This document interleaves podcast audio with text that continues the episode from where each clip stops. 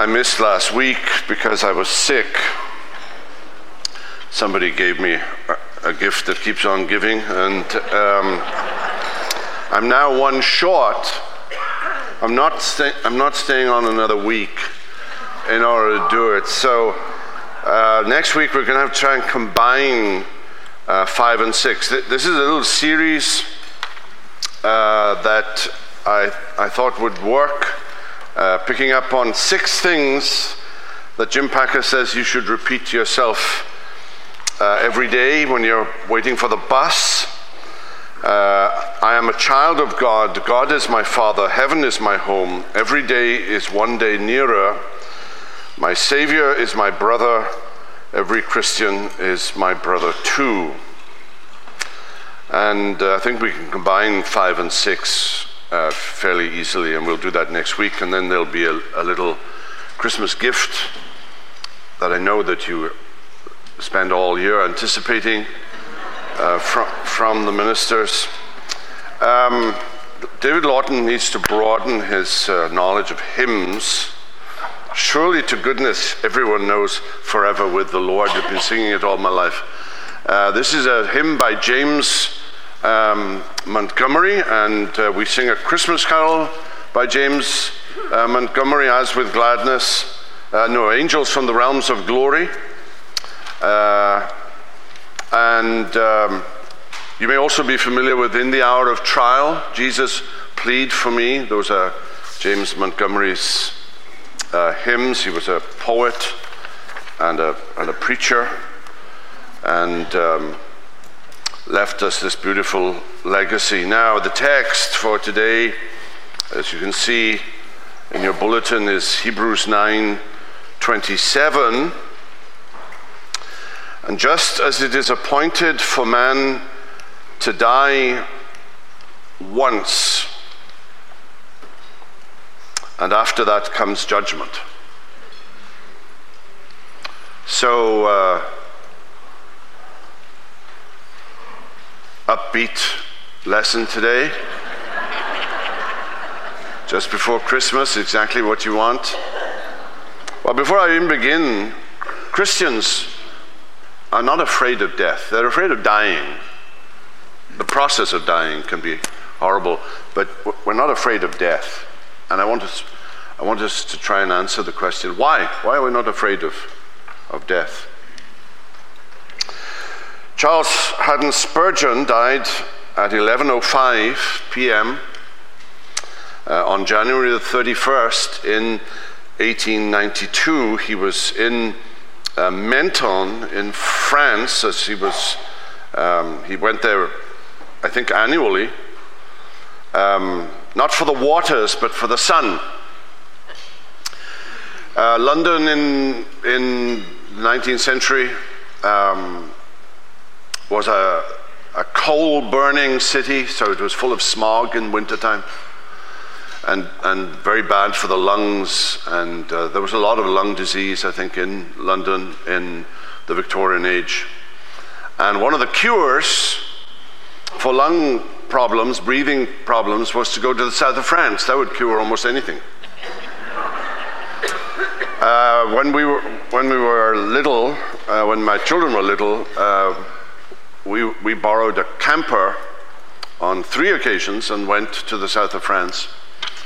You have to go past Paris to ensure that you get that Mediterranean weather. North of France, in uh, Lyon or, or somewhere, um, could be dicey. Uh, but if you went all the way to the south of France, you were guaranteed that wonderful um, dry Mediterranean uh, weather. And uh, Susanna, Spurgeon's wife, was by his side. He was 57 years old. He died young.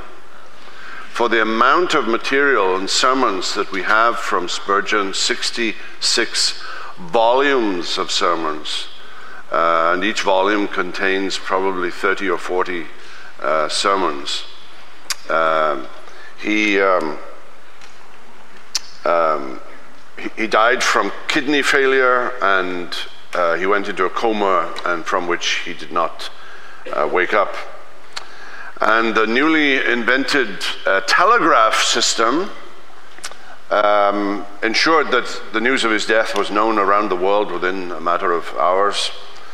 Uh, he once wrote, It is the very joy of this earthly life to think that it will come to an end. It is the very joy of this earthly life to think that it'll come to an end and a new life will begin. It is appointed for man to die once, and after that comes judgment. We've already cited a number of times, I think, in the last few weeks, George Whitefield's famous statement We are immortal till our work is done. George Whitfield, who came to the Carolinas uh, on seven occasions um, by ship in the 1730s, 1740s, and uh, each voyage would take up to three months. So that's six, six months at sea to come here for a couple of months, three months, and then make the journey back again. Uh, one biographer uh, of Whitefield estimated that he spent seven years of his life at sea on a ship. And you can imagine the conditions on board a ship uh, in the 1730s and 40s were terrible. Um, death. We have to go all the way back to the very beginning of Genesis, to Genesis chapter 3, and where we learn that death is the wages of sin, Adam's sin, Eve's sin. Adam and Eve were created um, and put on probation. I was hoping not to cough today, but alas, I am going to cough. Um, Adam and Eve were placed on probation in the garden. Um, Augustine said, using Latin terms, said they were placed in a condition of posse peccare, posse non peccare, which means it is possible to sin and possible not to sin. We don't have the option of posse non peccare, possible not to sin. We sin every day. And Adam and Eve were given free will, free will which was lost at the fall the ability to choose all the good that there is. And Eve chose to listen to the serpent, who said categorically to Eve, You shall not die. Adam and Eve were given one law, one command, just one. And it wasn't a particularly difficult one. They were not to eat of the fruit of the tree of the knowledge of good and evil. Somewhere in the Garden of Eden, there was the tree of life, which was a sacrament, but somewhere in the garden was a, a tree. We think of it as an apple tree. It's as good a tree as any. Um, and they were not to eat of that tree.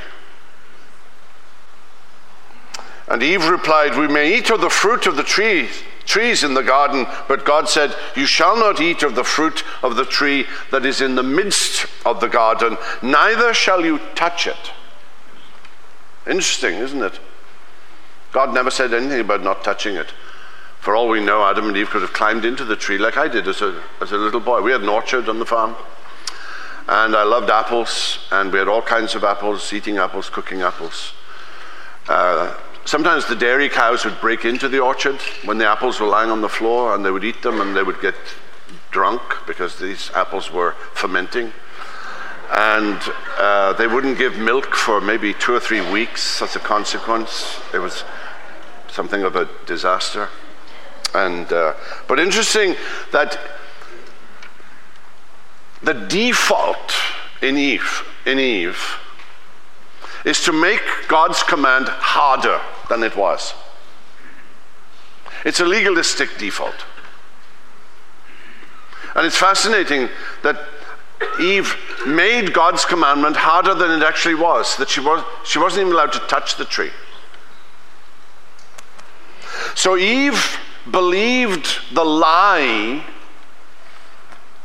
that the serpent put in her mind that God is somewhat mean in his commands, and his word is not to be trusted. You shall not die, he said. She ate the forbidden fruit, and she knew good and evil. Actually, it's ironic. What, did, what actually did she know when she ate the, the, the uh, fruit of the tree? That she was naked. It's somewhat ironic that that's the knowledge that she got. Shame came into her life and Adam's life for the very first time. Now, the scriptures make a great deal of Adam in parallel with Christ. And we sometimes talk about the Adam Christ parallel. And uh, Paul makes a great thing of it in Romans chapter 6 and again in 1 Corinthians 15. As in Adam all die, so in Christ shall all be made alive. Adam was our representative agent. And you may balk at that and say that's not fair. Why should I be punished for Adam's sin? But why should you be blessed for Christ's righteousness? What's food for the goose is food for the gander. I never understood that, but, but if, that, if that works and helps. As in Adam, all die. We all inherit from Adam original sin. Now, a young mother texted me yesterday. She's just given birth to her, her first child. And uh, I always text them when, when I hear about these births, and I said, Give me a name and a picture. And they always send back these beautiful pictures of these newly born infants, and uh, they're pretty, and, and, and so on. And she said to me, I have to confess that my husband and I were, um, were uh, finding it difficult to think that we would come to a baptism and confess that this little infant is guilty of original sin. And she said, After two days, it's not hard at all.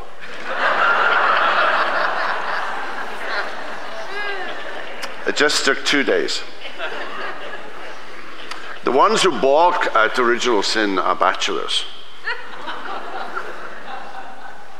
we are doomed to die. Every single person in the world, apart from Enoch and Elijah, have died.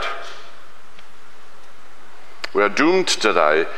It is appointed for man to die once. There is a a day set on God's calendar. Now, presumably, by inference, had Adam and Eve obeyed the command, they would have passed through their probationary period and they would have been confirmed in righteousness and they would not have died. John Wesley was famously asked a question. This is a John Wesley, who, who, who rode something like 30 to 40,000 miles on the back of a horse uh, in all of his preaching engagements. And he was once asked, What would he do tomorrow if he knew he was going to die tomorrow? And he looked at his calendar and he said, I would do exactly what I planned to do. I doubt that many of us could have answered it that way. There are definitely things that I wouldn't do. I wouldn't eat broccoli if I knew I was going to die tomorrow.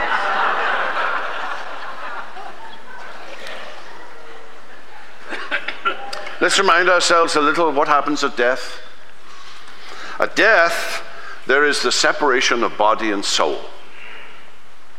God has created us with bodies and souls. And we're to avoid the whole Platonic thing that the the body is the prison house of the soul. The soul is, is who we are. It's our, it's our, it's me. It's my consciousness. It's my self awareness. We sometimes would use the word person. What survives death? The person does. He does, she does. I do, you do. But in a different form without our earthly physical bodies. And for unbelievers, death is an enemy. You remember in 1 Corinthians 15, uh, the last enemy is, is death. Or in uh, Hebrews 2.15, um, in the King James, it uses the word terror, the terror of death. The ESV has the fear of death. Because after death comes judgment. But for Christians, it is not a terror. The, the process of dying can be a terror. But death itself is a release into paradise. What did Jesus say to the dying thief when he asked, Remember me when you come into your kingdom? Jesus said, Today you will be with me in paradise. It's the same word in Greek as the word third heaven in 2 Corinthians 12 when Paul is talking about having seen visions and, and, whether in the body or out the body, he wasn't sure. Uh, but he'd seen things that it wasn't lawful for him to write down and tell us. And he was taken to the third heaven, to paradise. Now, Seventh day Adventists believe in soul sleep as, as do other um, sects. That when you die, you, you're unconscious and you, you, you wake up the other side of the resurrection. Um, so, what do they do with this text? Today you will be with me in paradise. And what they do is they insert a comma. I say to you today, comma, you will be with me in paradise. Well, John Wesley again famously said about 18th century Methodists our people die well. They knew how to die. And to die with faith, and to die with courage, and to die with hope and conviction.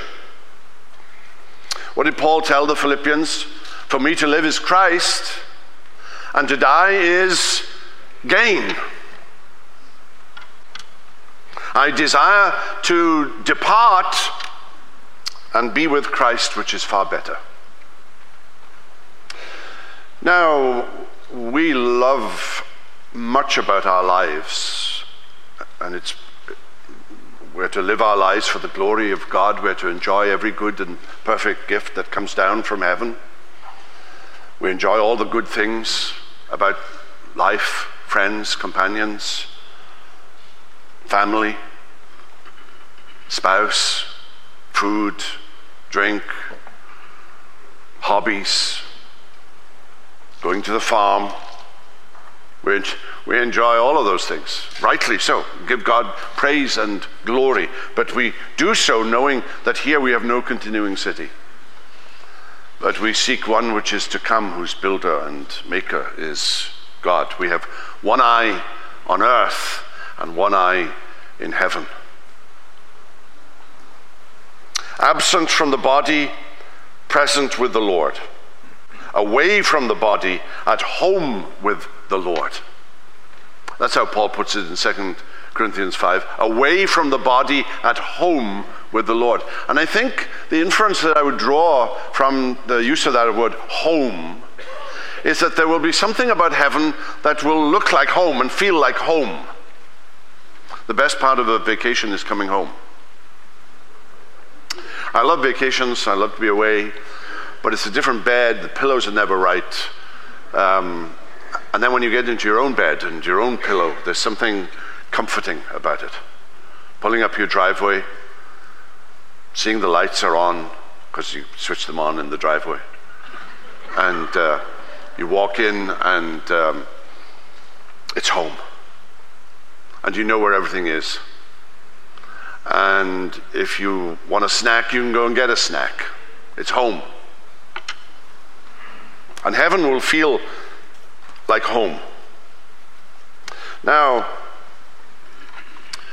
let's go on, off on a little tangent for a second or two. Um, what happens? What happens after death? we go home. Our souls are immediately in the presence of the Lord Jesus and in the presence of others who have loved Jesus and have gone home before us. The parable of the rich man and Lazarus, it is a parable, but it suggests consciousness and awareness of their surroundings, one in heaven and one in hell. Consciousness and awareness of what's going on down below on earth. That parable seems to suggest that. But what I want to talk about now is that only those who believe and trust in Jesus are going to be saved. Only those who believe and trust in Jesus will make it all the way to heaven. Now, there are four opinions out there in um, the broad evangelical world. One is called exclusivism. Only those who believe in Jesus will, will go to heaven. One is called inclusivism, there's an allowance, and I would make an allowance for, for example, the death of infants and stillborn. And the Belgic Confession is, is very clear that uh, infants who die in infancy are in heaven. Uh, the Westminster Confession equivocated slightly and, and simply said that elect infants who die in infancy will go to heaven which isn't saying anything at all because that, that's what election means, that they're going to be in heaven. Right? So it's not actually an answering the question, even though I believe, I believe that probably 99% of the Westminster divines believed that infants who die in infancy go to heaven. That's a very difficult pastoral issue to deal with and, and talk about. And um, undoubtedly, in this room, there, there are cases of stillborn uh, children, and it is my firm belief and conviction that mothers uh, will see their children and raise them into adulthood in heaven. I have no biblical verse that says that, but the kind of God that I've come to know over the last 50 years is the kind of God who would allow a mother the privilege and pleasure of raising their little infants into adulthood. C.S. Lewis says that somewhere uh, in a grief defined, I think. Um, another view is universalism. Um, the belief that everybody's going to be saved, even Judas. John Sanders, who's a contemporary theologian, um, making a great deal of, of, noise about various things, and um, talks about the wider hope. Why would you bother to evangelize if you thought that everybody was going to be saved? And then there's a view that's become fairly popular recently uh, the post mortem evangelism view that you'll be given a second chance after you die. And a book was published just, just a couple of uh, years ago, Post Mortem Opportunity, a biblical and theological assessment of salvation after death. And the author, James Beilby, uh, argues for a second chance. Well, let me make it absolutely clear there is no second chance. It is appointed for man to die once, and after that comes judgment. There's no second chance. And if you are going to have an assurance that you're going to go to heaven, you need to believe now, today, while it is called today. Death brings about, for the Christian, death brings about what the Bible calls glorification. It is the, it is the first step in glorification. And the final step is the resurrection of the body and the reunification of body and soul in the new heavens and new earth. J.I. Packer says, readiness to die is the first step in learning to live. Readiness to die is the first step in learning to live. Are you ready to die? There's a famous story told it before. Thomas Goodwin, the Puritan, uh, taught at Oxford University in the 1600s, and um, uh, you went to college in, in the 1600s when you were 12. And a 12 year old came, prospective student, coming to Oxford University, and uh, went into Thomas Goodwin's office. It was a dark, full of books, small little window curtains, and it was very dark in there, and a little lamp in the corner. And Thomas Goodwin asked him, Are you ready to die? And he fled. He thought he was going to kill him. Our culture is afraid to talk about death.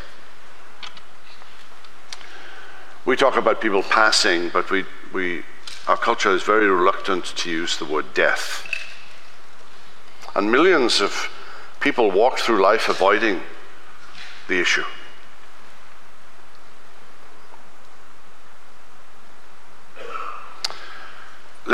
In the foolishness that they have better things to do with their time than to think about death and the hereafter. Time, like an ever flowing stream, bears all its sons away, Isaac Watts wrote. So, Jared Wilson, let me give you a quote from Jared Wilson. What Satan would love for you to do is spend this life as if that's all there is. First, he won't want you to think about death at all not even if it brings you a sense of dread. The devil likes to traffic in fear, but it's not his immediate go to because he knows that fearful people often cry out for help. Which means fearful people are very close to having their ears open to divine rescue. Instead, he wants you to think of death as some far off thing, not a big deal. Certainly nothing that could happen tomorrow or in the next five minutes. He wants you drunk on the sense of immortality.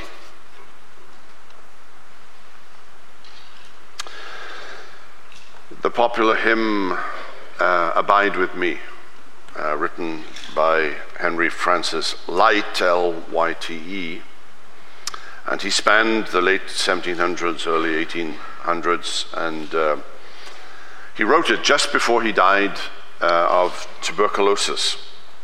Abide with me is taken from Luke 24 29, uh, when the disciples on the road to Emmaus uh, said to the resurrected Jesus, Abide with us, for it is toward evening and the day is far spent. And the hymn was sung for the first time at his funeral, and it's been sung ever since, and uh, it's not unusual to have Abide with Me uh, as a funeral hymn um, meaning that this is their favorite hymn of all time. It was composed on a Sabbath evening in 1847. And a deep sadness had come upon um, Henry Lyte. He had conducted his last communion. Uh, he had contracted TB, and, and, TB was a death sentence uh, in the 19th century. And he had gone um, he, was, he was heading south, namely, he was heading to the south of France, like uh, Spurgeon uh, did. And towards evening, uh, he, he walked down his garden path to the seaside and uh, thought out the imagery of many of the lines of this, of this hymn. And returning home, he wrote out the hymn, perfecting its lines and giving to uh, the Christian world one of the tenderest um, poems uh, in the history of, of, uh, of hymnody. Abide with me. Fast falls the even tide. Um, it's a great, great privilege and joy to be a Christian and to know with certainty that the last enemy will not triumph because Jesus has conquered death. He too died and was buried. Dead and buried, we say in the Apostles' Creed every week. But on that third day, he rose again from the dead, and we are in union with him in his death and resurrection. And because he rose, we shall rise to, to glorious immortality and life. The best is yet to come. Father, we thank you. Thank you for your word. Um, grant us that joy that comes from knowing that to be absent from the body is to be present with the Lord. And we ask it in Jesus' name. Amen.